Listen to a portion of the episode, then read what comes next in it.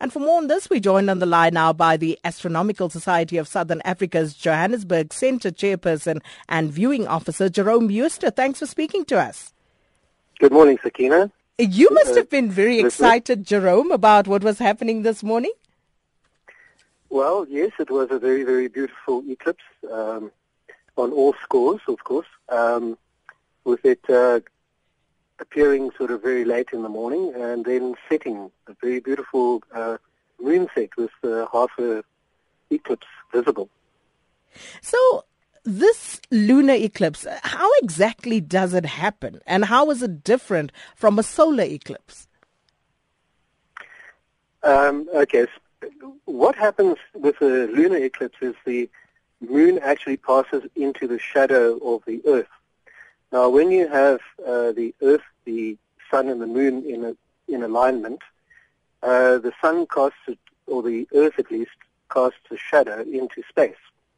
And with the moon orbiting around the Earth, at some point in its orbit, and in particular when it is at full moon, when it is in what we call opposition, the opposite side of the Earth to the Sun, it then will pass through the shadow of the Earth, which of course causes the darkening of the moon. In terms of the color that you see, the reason that it turns very red or orangey in color is because our atmosphere has a lot of dust in it. And with the Sun hidden completely from the Moon by the larger, much larger Earth, the only light striking the Moon is that passes through our very thin atmosphere. Our atmosphere then refracts the light and, of course, absorbs the blue light from the Sun and only lets the red light through. So we see the red light, much like we see a reddish sunset in the evenings. We see the same phenomena on the Moon. That's why it turns red. Now, this particular eclipse, with what is termed now the modern term for what we call a perigee moon, which is when it's closest to the Earth, which people now know as a supermoon when it's a little bit bigger, it is obviously closer to the Earth, so it passes into a much deeper part of the shadow. There's what we call a shadow cone coming from the Earth, which has a different depth. So the closer you are to the Earth, the more inside the shadow you are, and the further away you are, the less inside the shadow you are.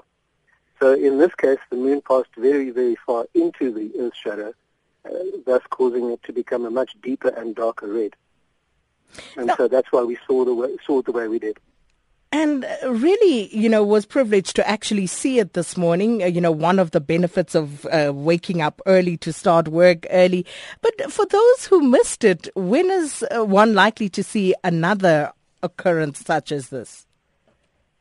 Total lunar eclipses are not terribly common.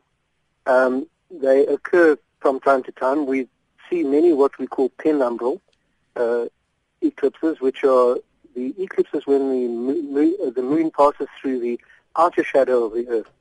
So there's just a very slight darkening or a graying of the moon, and you don't actually see it turning red or anything like that. So the next time that we will see a similar event will be in July of 2018. Oh, so not too long to wait then. It's what? Not too long to wait then. Not too long. Hold your breath. But were you able to get... Is a while. This is true, and I take that point. But were you able to get some real nice pictures? Because I see Simon Bishop just sent me one really, really nice picture.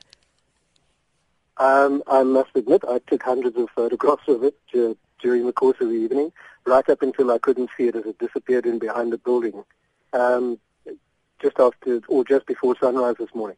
Yes, we've got some very, very nice images.